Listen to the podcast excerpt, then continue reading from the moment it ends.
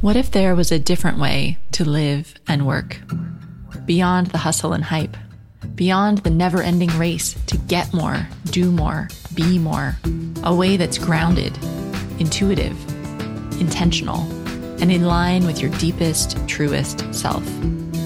You're listening to Wellpreneur with me, your host, Amanda Cook. Together, we'll explore nature based personal growth for high achieving women I invite you to plant your feet on the earth, slow down, tune in, and get ready to create a life of meaning and magic.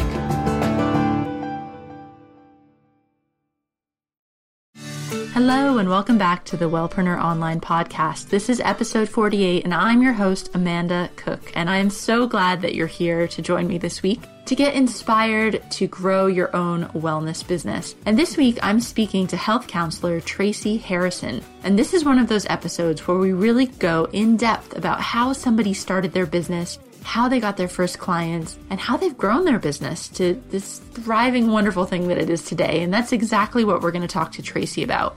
Tracy had a 15 year corporate career in the high tech industry. And as she'll share during the interview, she decided she, she had this experience like many of us do where she realized she needed to make a change, discovered IIN and was going to retrain to become a health coach. And she actually was super brave and quit her job before she actually enrolled in IIN and started her training as a health coach, which she'll say she doesn't always recommend, but that was the, the path that worked for her. And Tracy was on fire and she did 30 public speaking engagements during her first year in business and really started working. I think she said she worked with over 20 clients while she was still in her health coaching program and really got her business off to a strong start. So as I'm talking with Tracy, we're going to talk about how she got those first clients, where she was giving talks, what she was talking about, and how she converted those people that were in her first talks into clients. And we also dig into a subject that I'm really passionate about, which is email newsletters, because Tracy truly believes, as do I,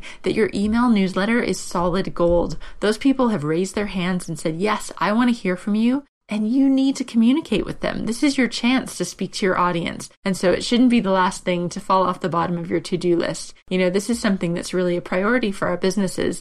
And that's what Tracy will be talking about, how she's really taken advantage of her email newsletter through the course of her business.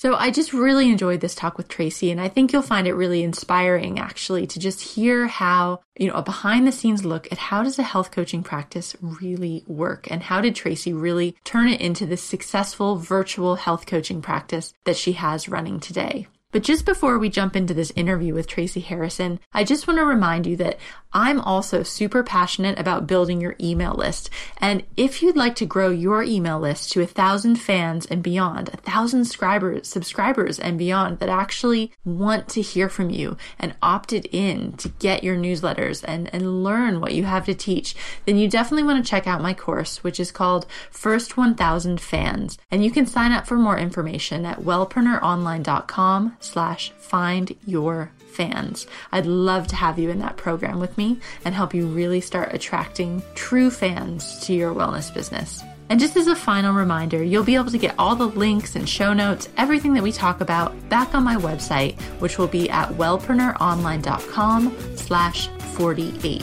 So now let's jump into this interview with Tracy Harrison.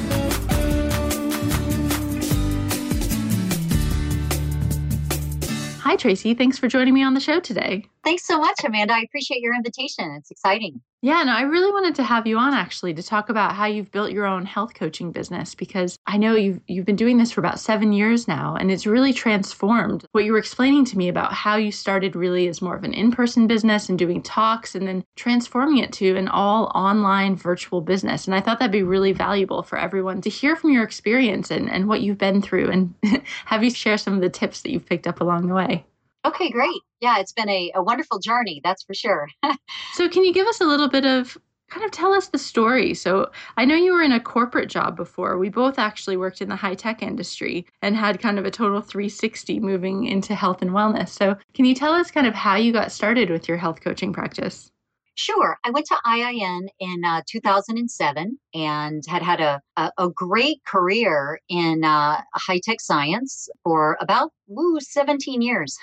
And I had had 10 different jobs in 17 years, and it was very successful and lucrative and satisfying and all of that. But I was getting to be bored. I wanted to learn new things. And I, I actually had this deep longing for wanting to serve people in a more personal way. I, I really knew that I was ready for a change. And uh, I actually went on an outward bound adventure and part of the experience we had was going off in the woods for on your own for a day and a half and to see what I guess you had to say to yourself and and what truths you may not uh, have been listening to. And I basically uh, kind of pulled myself up for the bootstraps and realized it was time to get out of a rut and bust out and do something new and, and take a risk and be a beginner again and find a way to be more satisfied in serving people in a personal way to help them to live their best lives. So I came back from that outward bound adventure and actually gave myself about six to nine months to save enough money in order to shift gears. And actually only made it about six months. But uh, I think, like a lot of people, I had a little bit of an, an epiphanal experience learning about IIN, where um, a friend of mine introduced me to it on a whim and and of course it really spoke to me. But unlike a lot of maybe people who are listening i actually decided to quit my job before i went to IIN um, i know i can't believe that. Well, that's really fair, brave of you. I appreciate that. It uh it, to me it was a gesture of courage to really put my all of my skin in my game as far as being successful but to be fair, I was single. I did not have a family or children. I was renting my home at the time. So I had a bit more freedom than I think a lot of people do in terms of making that choice. I'm not a big fan of making overly risky choices like that ahead of time unless people have good savings, because I think it can put us in a place of fear. And then we don't necessarily make good decisions when we're fearful. Mm-hmm, absolutely. Um, and also, you give out, you know, if you're desperate for money and you're feeling really broke and, and in a bad place, that people sense that vibe, which isn't very good for getting clients as well. That was perfectly said. Yeah. And, but I also think there's something too about fully, and I, it's funny, I just talked about this with another guest, but there's something about committing yourself fully where there's no going back. Like you just commit yourself that you're going to do this. And it seems to, in my experience, it seems to make things happen faster because you're all in. Like you said, your skin, you know, you've got skin in the game. Exactly. I think it's demonstrating to the universe that you're serious. And so I, I've learned that that really works for me. It's, it's like people who keep saying, I want to do a talk, I want to do a talk. And I often give the guidance that if you will just commit the date for the talk and start telling people about it, it will come together but we have to at some point make a commitment on some level in order to help all of the pieces to fall together. So what happens? So you quit your job, you went through IIN, and then you started this business. And what did your first health coaching business look like? I started up uh, doing in-person individual counseling using the uh, the six month program that IIN recommends, which I, I'm a big advocate of using the tools that you're given right out of the chute, just so it's easy to get started. Because I think you're everybody learns as they go along what style really works for them. But I think we have to get going in order to learn that. And so I started seeing clients pretty quickly. Actually, I had seen probably over 20 clients before I finished IIN. So I, again, because I had that skin in the game, I got started pretty quickly and I was doing sessions in person, uh, either seeing clients in my living room or at a at, at their homes or a few folks in a local cafes. But uh, it was all focused on in-person counseling. And it's interesting i thought initially that i wanted to help burned out corporate people because i had experienced so much of that in high tech.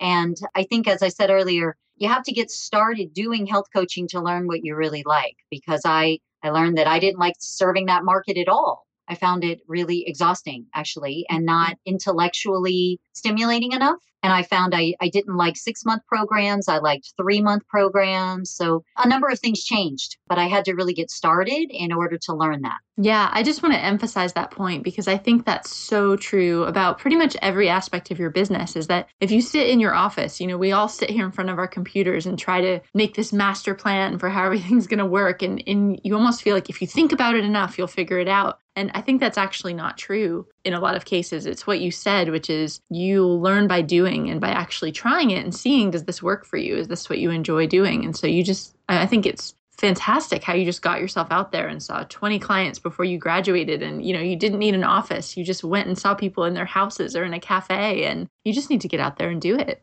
i think what you said is one of the most important tips that i give to a lot of other coaches which is not spending too long doing anything whether it's a logo or a business card or business structure or your name or your website or anything because two years in, you're going to want to change it all anyway. Mm-hmm. And the way to get really going is to get out of our offices and get out there and get to know people because I think most coaches don't have thriving businesses because the clients looking for them don't know they exist.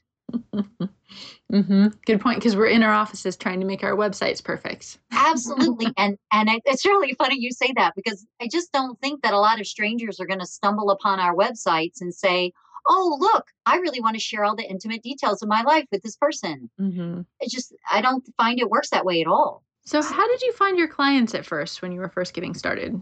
I did a tremendous number of talks. This is something I'm really passionate about. And, and I was building an in person business in my community. And in the spirit of wanting to create some awareness, some visibility, some buzz, I wanted to be as visible as possible. So I certainly threw myself into a variety of networking events. But I think the most important thing I did was made myself of service in the community and pretty much any organization that would have me, I went and did a 45 minute talk. I really liked the eating for energy, you know, how not to be uh, stressed out of your mind and exhausted and and whatnot. I did a little bit of the sugar blues, but mostly it was eating for energy. And I talked at the local mothers club, the running club, PTAs, a few different municipal groups like Kiwanis Club or Key Clubs. I went and spoke in two or three different chiropractors' offices, a couple of different acupuncturist offices, several different church women's groups,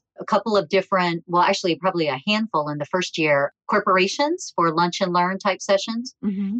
And I, I calculated that within the first year and a half of my practice, I think I did 30 talks. Awesome. And I wasn't paid, I don't think, for any of those. Maybe for just a couple of them, there was a small, a small payment. But I basically build these as just community service, uh, wanting to put my name out there, wanting people to learn who I am. And I did not do any sales pitches as part of those talks. I simply put a list in the back of the room where they could give me their email address uh, if they wanted to receive my newsletter with health and wellness tips. And then I had a little stack of business cards. And I think that strategy, to be honest, worked very well for me because there was no pushiness, there was no sales pitch. I personally am not a fan at all of offering free consultations at the end of a talk because I think that that's it's kind of like the you know, come and hear our sales pitch for a free weekend at the condo in Florida and people dread the sales pitch. They're not listening. I think people want value. They want to see value demonstrated and then they want to come back to you because what you shared resonated with them and, and was of great value. Oh, so that's really interesting because as I have different people on the podcast, people have different takes on how they leverage speaking. So, in your experience, you weren't doing a sales pitch, you're just delivering value during the talk. And then you said you had your sign up sheet and your cards in the back of the room. So, how did you find that then those people turned into clients? What was that process like for you? I would say the majority of them were people signing up for to be on my newsletter distribution and receiving my information. Uh, as we were discussing earlier, I am a very, very big advocate of publishing a regular e newsletter or blog. The key is that you have to do it regularly. And in my experience, you really want to touch base with your audience twice a month, uh, every couple of weeks, so that you you stay fresh in their mind. And certainly, some people took business cards and called me or contacted me afterward because what I spoke about resonated with them. I may have talked about a particular symptom or ailment that resonated with them. And so some clients came to me directly, but I really think I have had hundreds of clients via the newsletter where people reach out to me via email saying, Hey, I've been getting your newsletter for a year and a half, and I finally decided it's time for me to bite the bullet and get some help. Or people will say, uh, Hey, my best friend sent me your newsletter. This is really awesome. I've been looking for somebody like you.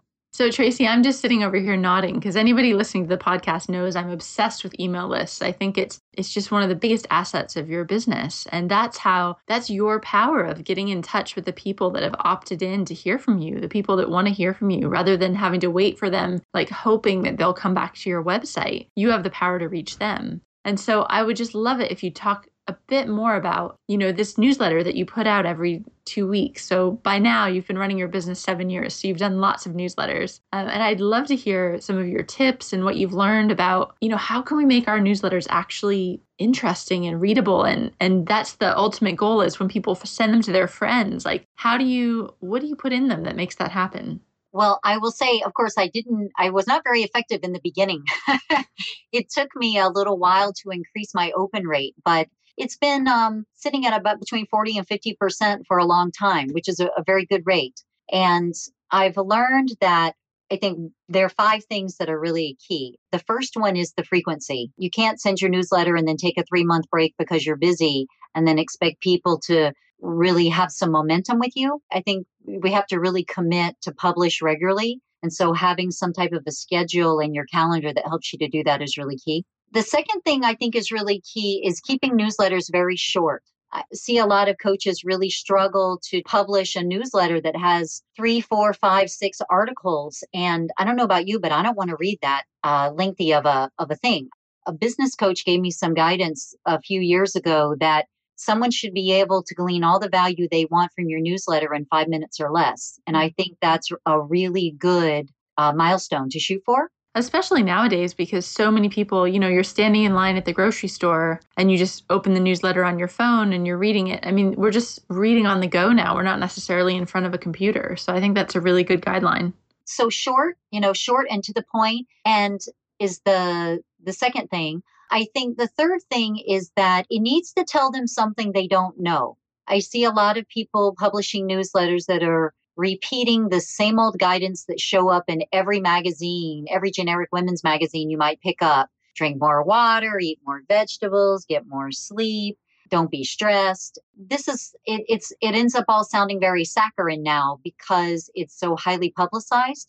People need to know things that are more provocative or more creative, more shocking, more immediately practical for them. So I like publishing real, clear, practical tips. Things like, you know, if you're constipated, 10 to 1, you're deficient in magnesium. You know, keep reading to see how easy it could be to fix. Or if you're taking a statin medication, you're depleting your body of CoQ10 and probably making your heart even weaker. You know, is that really what you want to be doing? And and using that as a promotion for that. Or if you struggle with a lot of colds and flus, do you know the number one category of food you should take out of your diet? I think people want practical, informative, interesting, different, creative type of information. Mm-hmm. Yeah. And I think, I mean, obviously you're coming at it from oh, correct me if I'm wrong, but like a very biochemical, really sciency perspective. And that mm-hmm. totally fits with you and, and how you are. So I think for everybody listening, you know, you don't have to give those same kind of tips that Tracy was talking about, but you know, what's your angle? What's your business about? If it's targeting new moms, then maybe you're, t- you know, you're giving tips around that. But something I think your point's really valid is that it's, you know, it's something that's not just, yeah, drink water, eat more greens, like the generic stuff they hear everywhere. Tailor it for your niche and your expertise. Exactly. And I, I think related to that, the next thing that I, I think is key is really using your own voice. Lots of times folks are trying to sound, I don't know, more professional or more hands off. But one of the things I think that helps our clients to come to us and then stay with us is they feel cared for, they feel loved up. And so I think it's important to let your version of loved up come across in your newsletter and not to shirk from the natural language and the natural personality that you would give sitting here chatting with you, right? Mm-hmm. It should mm-hmm. come across the same way in your newsletter. And if you like to make jokes, you should make jokes. And if you're into puns, you should share puns. And if your language is very flowery, then you should be flowery. But that's part of allowing people to really see you as you really are and celebrate you because they want to be on your list. So clearly they like what you have to offer. Mm-hmm. Right. And they like you. Yeah. But don't you think, I mean, having done this for seven years and I've been running my website for, oh, geez, like six years or so. And I remember in the beginning, people would say, oh, you need to find your voice. And that's another one of those things I don't think you can just find by stressing out in your office and thinking about it. I think that just comes from writing. You know, you just write over and over and send those newsletters and write your blogs and and you find it. Oh, is that your experience? Absolutely. Absolutely. I think it's important, like you said, to just get started. I'm a big advocate of the notion that we tend to achieve our goals by being willing to take imperfect action in an assertive way. I think most of us are looking to take perfect action. And so we're waiting for the perfect article or the perfect logo or the perfect topic or, or any of those things. And I we end up being stymied and then we don't move ahead and play as big of a game and serving people as we could. Mm-hmm.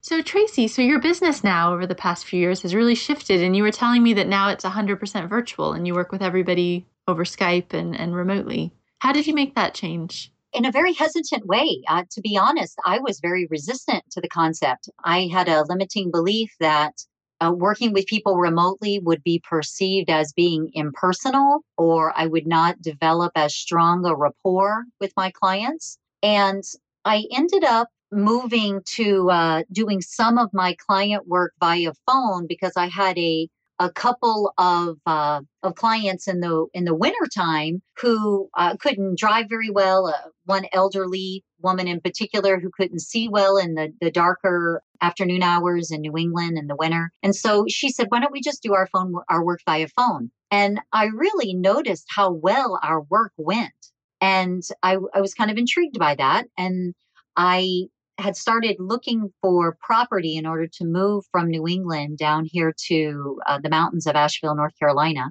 And I was traveling quite a bit. And so I started moving some of my clients to every other session via phone just to get them in the habit of it and to get them comfortable with it. And from there, it became pretty easy to move them to all phone work. And of course, at the same time, I had already starting all of my new clients off with phone work. But I was in resistance to it. But what I really learned via experience is that in some ways, phone work actually allows you to build a closer relationship with people because you certainly do miss the body language that people give off. But there's a privacy to doing work via phone that I think almost almost allows people to feel like they're in confessional of some kind, mm-hmm. where they have privacy, they feel protected in some way, and they can just be more open, especially when talking about some of their challenges and some of their stumbles, some of their primary food gaps. I really feel like people open up more. They're not having to worry about my reaction to things or whether they're physically comfortable in a space or who might be overhearing. I think it makes it easier for them to be at home in their comfy clothes, sitting in a private space and a couch and just letting it all hang out. Mm-hmm. No, absolutely. And I've I found that too is that it's just so much easier in a way, yeah, it's easier to open up when you're you you feel like there is that privacy there because you're just hearing the other person, you're not actually there with them. But I'm wondering, did you have any challenges explaining that to your client? Like if somebody out there is is thinking, "Oh, that would I'd really like to try that," and working with some clients over the phone or over Skype, how do you make that transition? What do you, what do you tell to your clients to get them to be on board with that? Well, what I did, and I'm, I, this was a very particular reason, I think people could send out any number of justifications, but I basically said that my life was requiring more travel, but I wanted to continue to meet with all of my clients regularly. And so, in order to accommodate that travel every other week, there, every other session rather, they we would be meeting via phone and that would allow me to plan my travel during those weeks so that I could still be meeting with them while I was in a different place. And so it was a very practical reason and there were certainly a few clients who pushed back on it. But essentially what I said is, you know, I appreciate where you're coming from. What I'd like to ask you to do is let's just try it. Let's let's try it for 3 or 4 sessions and see how it works for you. And two of one, every single person adapted to it just fine but I think it would be easy enough for people to just explain that I'm going through some changes in my life and some of my commitments that's necessitating me shifting my practice to where I'm doing some of my work remotely. And so I um, like to begin to have sessions via phone. And you can also build up the benefits of it. You know, it's an advantage that you can be comfortable in your home environment. You don't have to deal with traffic or additional travel or scheduling issues. And if there's inclement weather, certainly in New England, it was a real boon just because mm. of snowstorm, you could still meet with people. Yeah, definitely. And nobody was running late. So I think it helps to build up the list of practical benefits and then just ask people to try it for three or four sessions and you know that's going to end up being three or four months down the road and my experience at that point was everyone had adapted to it and for the new people coming on board they were informed right up front. I just said, you know, I do all of my work remotely via phone, and so they didn't know anything different. Mm-hmm. Yeah, it's always easier when you when you take on new clients. Then you can kind of try out new things and, and shift it to be the way that you want your business to be. But it's always that tricky bit of how do you chase, shift over your existing clients. But that was really helpful. Thank you. So I'm wondering because we're kind of getting to the end of our time together. It's gone really fast, but I'm wondering if you can tell us a bit about what you're doing now because now you started you're still running your health coaching business or your health counseling business, but now you you've started another business as well. I have. About 4 years ago, I started Wildly Successful Health Counselors. And because of my strong scientific background, uh, as you well said earlier, my health coaching practice has become clinical in focus. And I've had the blessing in my practice of being fully loaded for several years now. And with pretty much 100% of my referrals now being from prior clients, which is a real blessing. It's a wonderful place to be. But I really understand that one of the reasons for that success is being able to confidently apply good, strong clinical know how in helping my clients to not just feel a little bit better, but to feel much, much, much better.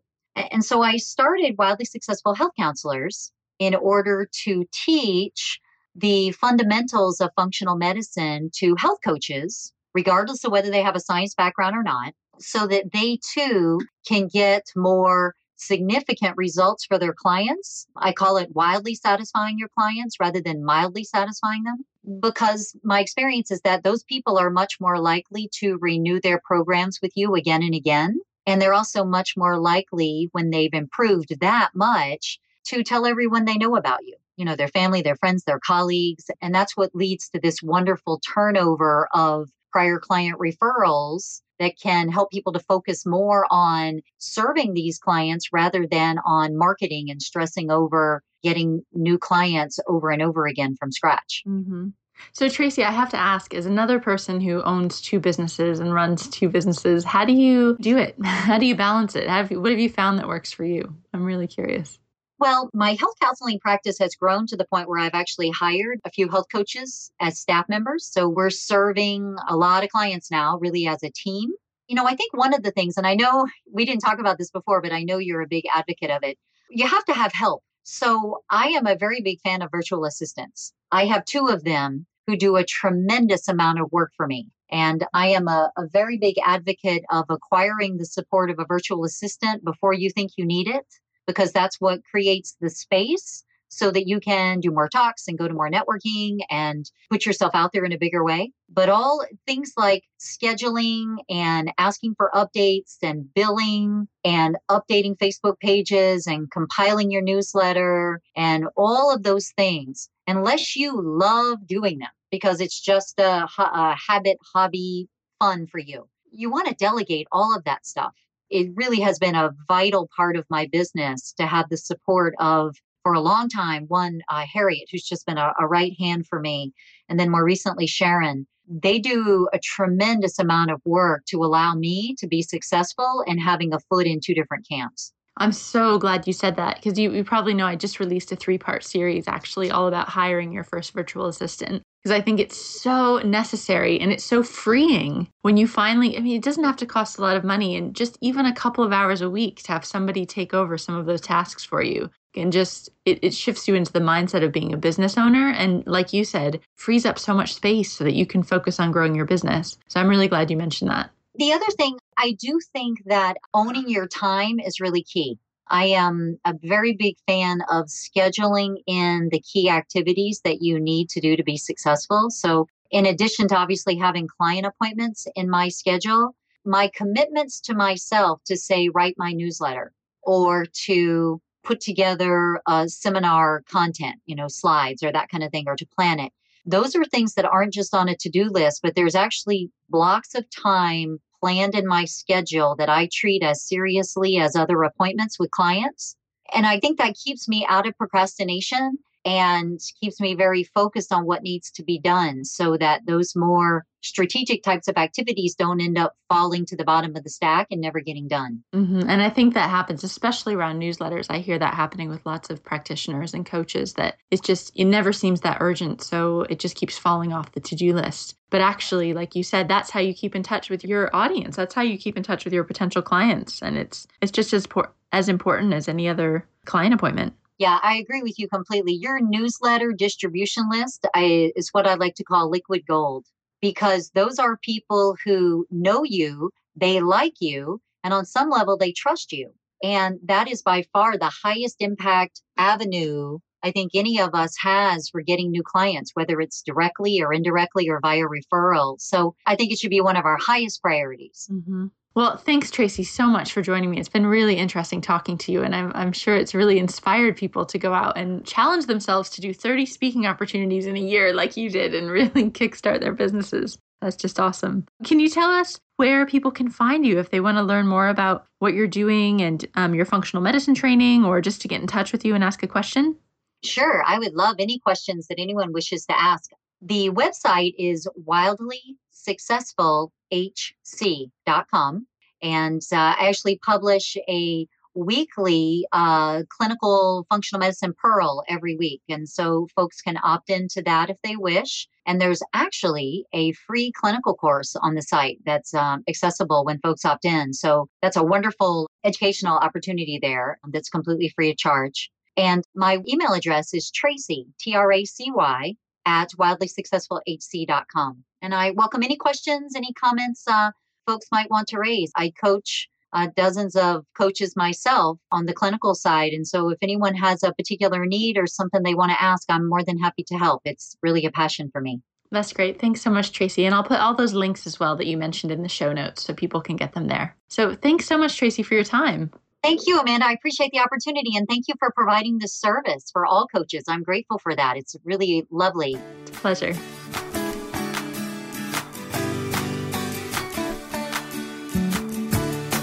Thanks so much for listening to episode 48, where we've just finished talking to Tracy Harrison all about how she's built her own health coaching business. As a reminder, you can get all the links and everything we talked about in the show notes, which are at wellpreneuronline.com slash 48. So I'm wishing you a great week with tons of success and momentum in your wellness business, and I will see you back here next week for the next episode.